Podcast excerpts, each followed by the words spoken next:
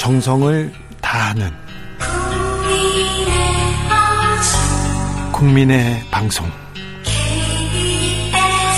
KBS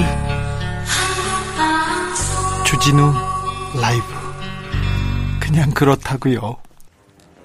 훅 인터뷰 이번에는 일본으로 가보겠습니다. 일본에서 우리 국회의원에 해당하는 중의원을 뽑는 선거가 있었습니다. 결과 집권 자민당이 과반 의석을 확보했습니다. 집권 연장 성공했는데요. 아베에서 스가 기시다로 이거 왜 일본은 자민당만 선택하는지 그리고 한일 관계는 어떻게 되는지 물어보겠습니다. 이영채 일본 게이센 여학원대 교수 안녕하세요.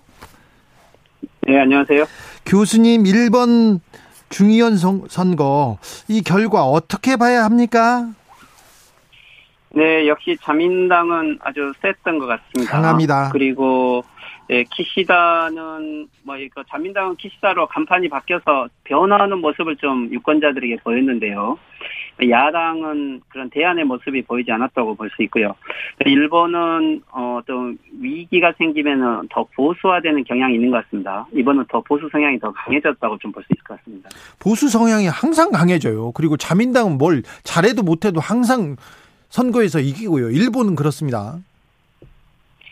네, 그렇죠. 근데 이제 이번 같은 경우는, 음, 아베 스가에 대한 좀 심판의 경향도 있었는데, 뭐, 자민당이 좀, 뭐, 교묘하게도, 예, 키시다 내각으로 바뀌었고, 키시다 상 같은 경우는, 어, 아베 스가 노선을 개선하면서도, 어, 조금은 다른, 예를 들면, 분배라든지 복지를 우선시 하겠다라고 또 다시, 어, 이 정책을 바꿨기 때문에, 어, 다시 한번 자민당에 대한 기대를 거는 것 같고요.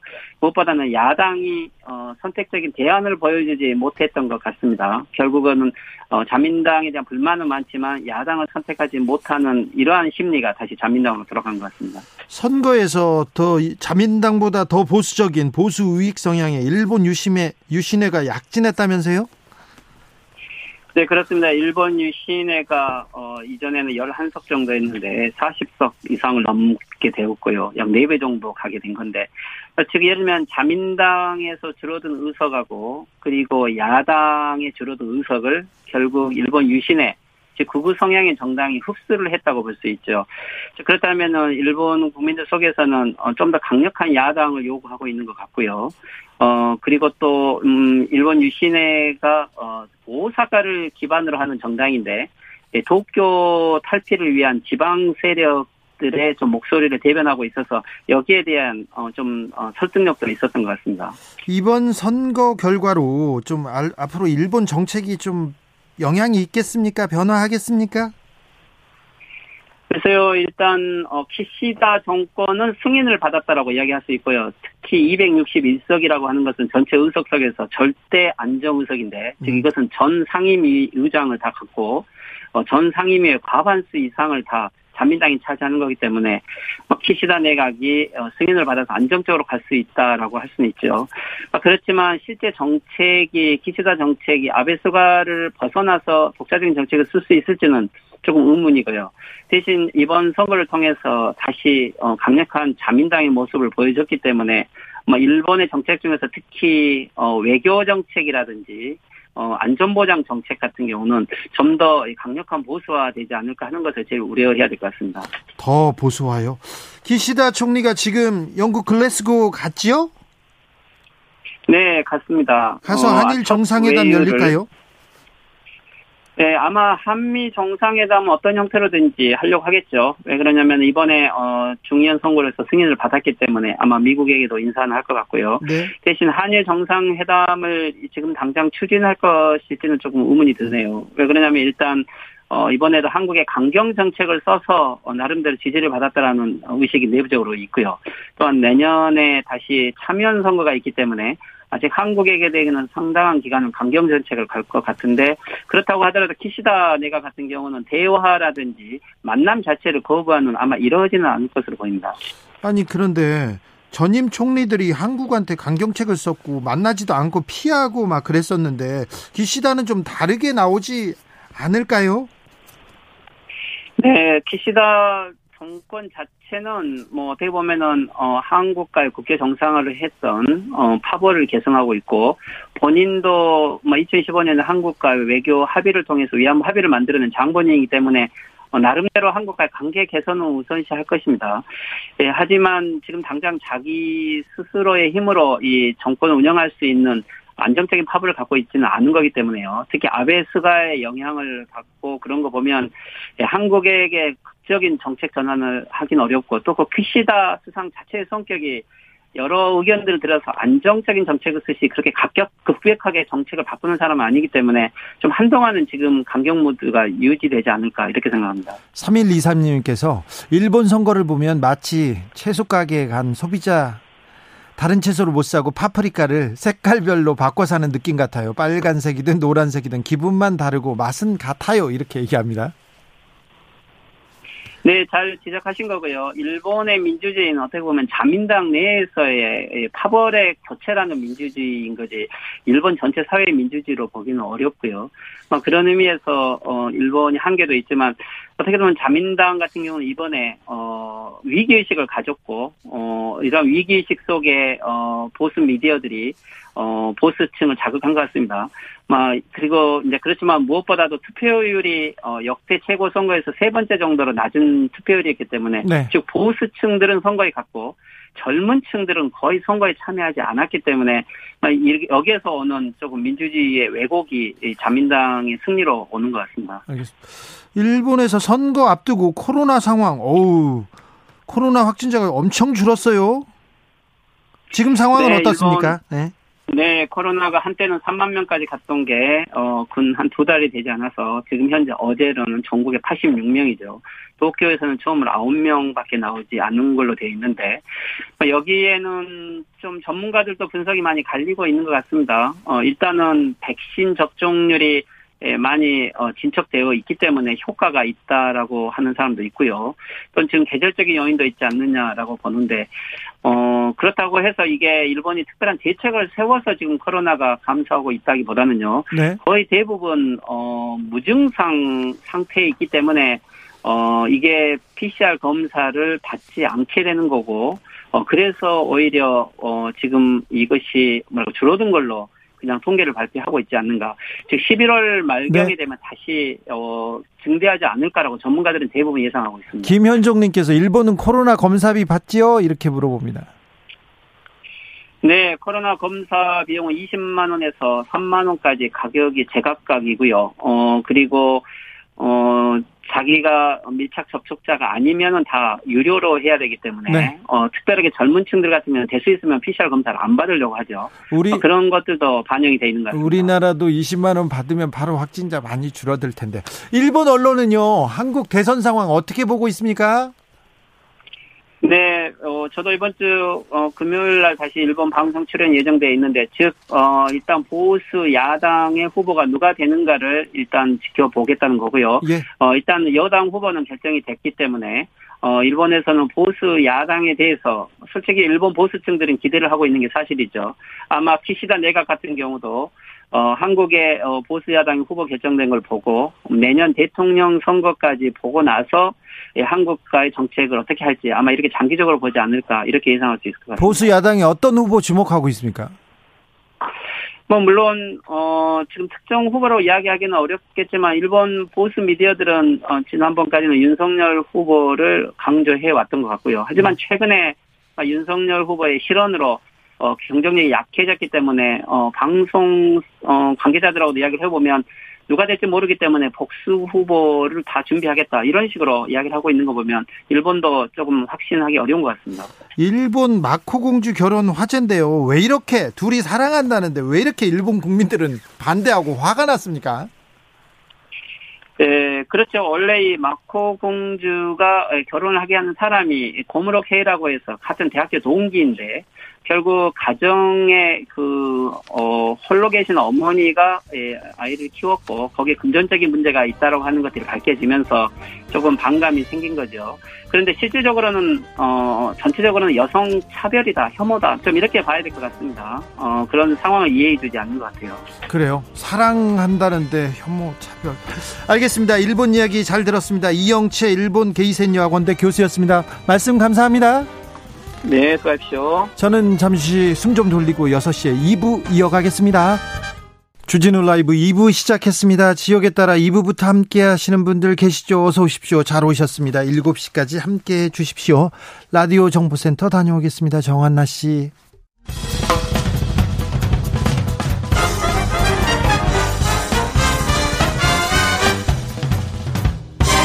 훅 인터뷰 전국의 당원 동지 한분한 분이 민주당이고 저 이낙연 또한 민주당입니다. 그래서 우리는 오늘 함께하고 있습니다. 민주당에는 민주당만의 내부 문화가 있습니다. 경쟁할 때 경쟁해도 하나 될 때는 하나 됐습니다. 뚜렷한 철학과 신념, 굳은 용기와 강력한 실천력으로 새로운 대한민국, 대한민국 대전환을 만들어낼 후보는 누구입니까, 여러분? 국민을 지배하는 왕이 아니라 민주공화국 주권자의 진정한 일꾼이 될 수 있는 후보 누구입니까, 여러분? 저 이재명이 앞장서겠습니다. 새로운 대한민국 이재명은 합니다. 더불어민주당이 대한민국 대전환 선대위 용강로 선대위를 꾸렸습니다.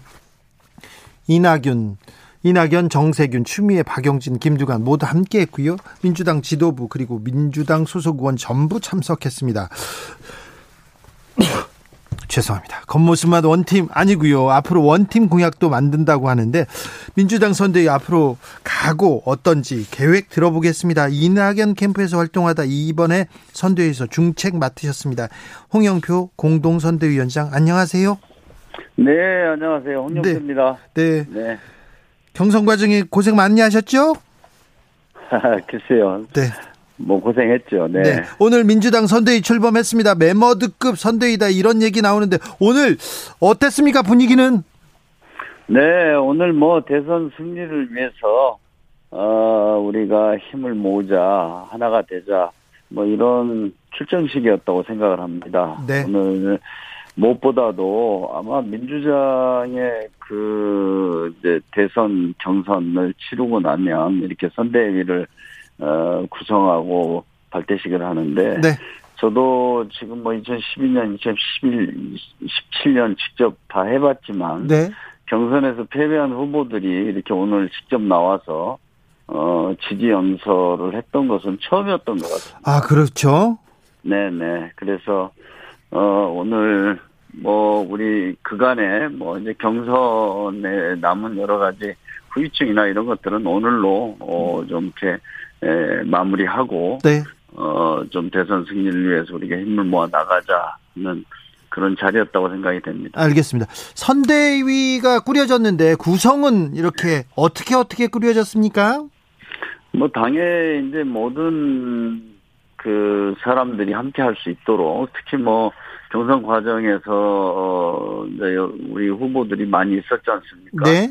어, 이분들이 우선 어, 다 큰 역할을 하도록 했고요. 네. 그 다음에 이제 중요한 뭐 직책들에 뭐 저도 이제 공동성대위원장으로 같이 에, 들어가 있습니다만 어, 그렇게 만나돼 있고 또 뭐 총괄 본부장에 이제 이낙연 대표 측에서 박광원 본부장도 들어갔고 뭐 그렇습니다. 네. 그래서 공동 본부장 체제 거기다가 또 어, 이번에 좀 이색적인 것은 사실 또 비서실장에 에, 그 이낙연 후보를 도왔던 최인호 의원이 공동 비서실장으로 네. 어, 이렇게 가서 아무튼 좀 우리가 원팀을 실질적으로 실현하는 뭐 그런 노력들이 있었다 이렇게 생각이 됩니다. 이낙연 캠프하고 이재명 캠프 이제 뭐 앙금 같은 건 없습니까? 이제 다 이제 네 그런 것은 뭐 네. 이제 에, 다 어, 없어야 되고 네. 뭐 저는 뭐 많이 해소됐다 이렇게 생각합니다. 아, 해소됐습니까? 네네. 이재명 후보하고 어제 이낙연 캠프 쪽 의원들이 소맥 회동했다고 했는데 어, 어떤 얘기 오갔습니까? 뭐 드셨어요? 네, 그 뭐, 뭐, 술을 많이 마신 건 아니고요. 네. 어, 뭐, 한 잔씩 그냥, 어, 반주 삼아서 한 거고. 네. 어제 뭐 분위기는 아주 격이 없이 많은 이야기를 나누었고, 상당히 뭐, 뭐, 진지한 분위기 속에서. 네. 어, 좀 이야기를 나눴습니다. 네. 주로 뭐, 정책 이야기들을 많이 했고요. 네. 어, 그 다음에 지금 이번 대선이 이렇게 쉬운 대선은 아니지 않습니까? 그렇죠. 그래서 어, 지금 앞으로, 어, 우리가 긴장감을 가지고, 어, 더 겸손하게 국민들에게 네, 지지를 호소하자, 뭐 이런 이야기들을 나눴습니다. 어제 서른 의원도 오셨습니까? 아, 예, 오셨죠. 네. 네. 와서 술 드셨어요? 서른 의원? 네네, 몇 잔 드셨죠. 네. 네. 다른 얘기 안 하셨습니까? 아니, 뭐, 그, 우리 또 서른, 음, 어, 위원장님은 네. 또 이렇게, 에, 뭐라 그럴까요. 굉장히 열린 분이지 않습니까? 그렇죠. 네. 네네. 그래서, 어, 어제 뭐 후보하고도, 어, 뭐, 그간에 좀뭐 섭섭한 얘기도 하고, 네. 또 후보가 뭐 또 그것에 대해서, 어, 잘 또 이렇게, 에, 모시겠다. 네. 뭐 이렇게 해서, 어, 어제 잘 이야기가 잘 됐습니다. 네. 샤봉스님께서 홍영표 의원님 화이팅 서운하신 거 확 날려버리세요 사랑해요 하고 응원하십니다. 네.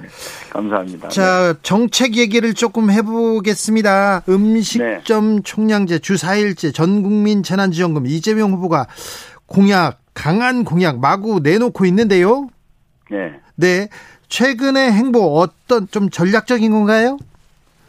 아니 이제 후보가 확정이 됐으니까 예. 후보만의 에, 고유한 그런 공약들을 국민들에게 제시하는 것은 당연한 거라고 생각이 됩니다. 네. 어, 그러나 이제 이제 선대위가 출범을 했기 때문에 에, 이제는 그 선대위 차원에서 또 다양한 의견들을 수렴해서 하는 과정들을 거쳐서 좀 더 정제된 에, 그런 공약들이 나와야 된다 뭐 이렇게 생각을 합니다. 그래서 예. 어 이제 에, 선대위 체제 내에서 어, 또 우리 민주당이 그간에 가져 가지고 있는 어떤 어, 노선과 정책과 이런 것들까지 우리가 함께 반영을 해서 또 후보가 지향하고 있는 네. 어, 대한민국을 새롭게 개전환 어, 시키는 그런 대담한 어떤 정책들을 공약으로 제시해야 된다고 생각합니다. 네. 홍영표 의원님 피곤하시죠? 뭐 그렇게 피곤하지는 않는데요. 조영태님께서 홍영표 의원님 목소리 들으니까 기분이 영 네. 시원찮은 것 같은데요. 이렇게 얘기하시는데요. 네.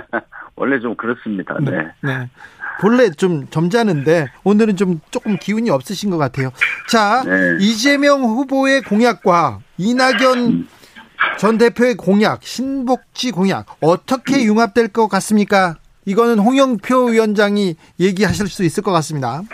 네, 어제 뭐 사실은 기본소득, 어, 이재명 후보의 대표 공약 같은 거죠. 네. 기본소득하고, 이제 이낙연 음, 후보의 신복지 정책, 어, 이런 것들을 놓고 이야기를 많이 했습니다. 예. 그래서 사실은 이제 우리가 기본소득이든 신복지든 이건 뭐냐면 지금 우리 사회가 어떤 뭐 성장은 하는데 에, 양극화가 심해지고 그것 때문에 에, 또 사회적 갈등, 대립 이런 것도 어, 격화되면서 우리가 오히려 이게 성장과 발전에 이제 에, 걸림돌이 되고 있는 문제들인데요. 이 양극화를 어떻게 해결할 것이냐, 아, 이런 해법을 두고 나온 것이 기본소득이나 신복지라고 생각합니다. 그래서 그 배경은 어, 이렇게 다를 바가 없는데 그 실천 방안에 대해서 그 실효성에 대해서 이제 논란을 좀 우리가 해왔던 거죠. 네. 그런데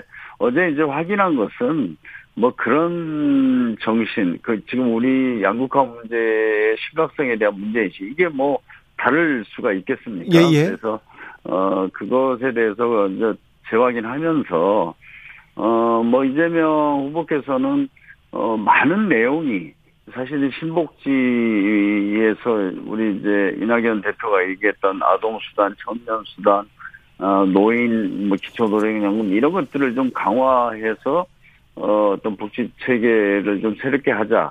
뭐 이 내용을 어, 동의한다. 네. 그거에 대해서 어, 누가 그 반대할 수 있겠느냐. 그래서 어떤 기본소득과 이제 그런 신복지의 그런 어, 주요 정책들을 잘 조합을 좀 만드는 일을 앞으로 좀 해 나가서 더 어, 정교하게 정책의 완성도를 높이자 그런 이야기를 했습니다. 네. 그래서 그거는 이제 우리 선대위 차원에서 아마 논의를 하고 또 후보가 함께 할 것으로 저는 생각합니다. 국민들이 민주당에 아 뭐라고 해야 되나 좀 차가운 시선을 보내는데 부동산 때문에 부동산 때문에 음. 아 많이 실망했다는 분들 많습니다. 이 마음은 어떻게 돌리실 겁니까? 오늘 뭐 후보께서 어, 부동산 정책으로 인한 어떤 국민들의 실망감, 좌절감 이것에 대해서 뭐 네. 사과를 드렸고 아무튼 어떻게든지 부동산 문제는 어뭐 이렇게 에, 다음 정부에서 확실하게 좀 해결하겠다 이 약속을 하고 오늘 뭐 구체적인 몇 가지 에, 대책들도 내놓았지 않습니까? 네. 그래서 어 저는 음, 사실 뭐 부동산 문제는 이제 더 이상 뭐 아니 이제 뭐 정권의 명운이 걸린 문제고 네. 국가의 운- 국가의 미래가 걸린 문제라고 생각합니다. 그렇기 때문에 저희들이 뭐 당과 또 후보가 하나가 돼서 어, 어 정말 이 부동산 어떤 가격을 다시 이, 이좀 낮추고 어, 어또 그 중산층이 살 수 있을 정도의 그런 공공임대주택을 잘 만들어서 어, 대량으로 공급하는 등 하여튼 좀 근본적인 대책을 세우고 무엇보다도 어떤 부동산과 관련된 어, 투기, 불로소득 이것을 원천적으로 차단하는 네. 어, 그런 어, 입법 같은 걸 통해서 어, 이제 구조적인 어떤 어, 대책을 좀 마련해야 되겠다 이렇게 보고 있습니다. 자, 국민의힘에서는 지금 어우 경선 중에 지금 음. 어, 역대급 흥행을 하고 있다 이렇게 얘기하고 있는데 어, 어떻게 보고 계십니까? 국민의힘에서는 누가 됩니까? 제가 뭐 듣기로는 아마 윤석열 후보가 좀 더 우세한 거 아 닙니까? 네, 뭐 그렇게 보고 있는데 에, 결과는 뭐 두고 봐야 되겠죠. 네. 네. 그래서 준비가 돼 있습니까? 선대위원장으로서? 저는 뭐 윤석열 후보가 되는 것이 전참 어, 국가적으로는 불행한 일인데 대선에서는 우리 뭐 승리 가능성을 좀 더 높여주는 것이다. 그렇게 보고 있습니다. 아, 그래요? 민주당한테는 유리하다? 네네. 네. 자, 민주당 선대위 앞으로 어떤 활동을 하게 되고 어느 부분에 초점을 맞추실 예정이신지요? 이제 사실 이제 그 대선이 127일 남았습니다. 네. 그렇기 때문에 이제 우리 이 민주당 예, 특히 뭐 국회의원들이라든가 또 전국에 있는 우리 당원들이 예, 정말 똘똘 뭉쳐서 어 어, 민주정부 사기를 열어야 된다. 네. 그리고 어 지금 우리가 이제 그 초일류 국가 어, 지금 어, G7을 넘어서 이렇게 선진 국가로 가기 위해서 해결해야 될 문제들을 해결할 수 있는 어, 그런 비전과 희망은 민주당밖에 만들어낼 수 없다고 봅니다. 네. 어, 저는 그것을 국민들에게 말씀드려서 네. 어, 반드시 우리가 대선에서 승리하고 어, 새로운 대한민국을 만들어 나갈 수 있도록 우리의 힘을 어, 모으는 그런 노력들을 해 나가겠습니다. 내, 내가 촛불을 들고 민주당을 응원하고 지지했는데 부동산 이게 뭐냐 나한테 해준 게 뭐냐 이렇게 실망한 분들한테 공동 선대위원장으로서 마지막 한 말씀 부탁드리겠습니다. 네, 아무튼 집값 문제로 국민들께 이렇게 에, 실망감을 드려서 죄송합니다만은 어 저희가 민주정부 사기를 통해서 완전히 부동산 문제를 해결하겠다 이렇게 약속을 드립니다. 알겠습니다. 대선 레이스 이제 시작이니까 공동 선대위원장님 힘내주세요 이런 문자 많이 옵니다. 홍영표 의원님 네 오늘 말씀 감사합니다. 네, 감사합니다. 네. 정치 피로, 사건 사고로 인한 피로, 고달픈 일상에서 오는 피로. 오늘 시사하셨습니까? 경험해 보세요. 들은 날과 안 들은 날의 차이. 여러분의 피로를 날려줄 저녁 한 끼 시사. 추진우 라이브.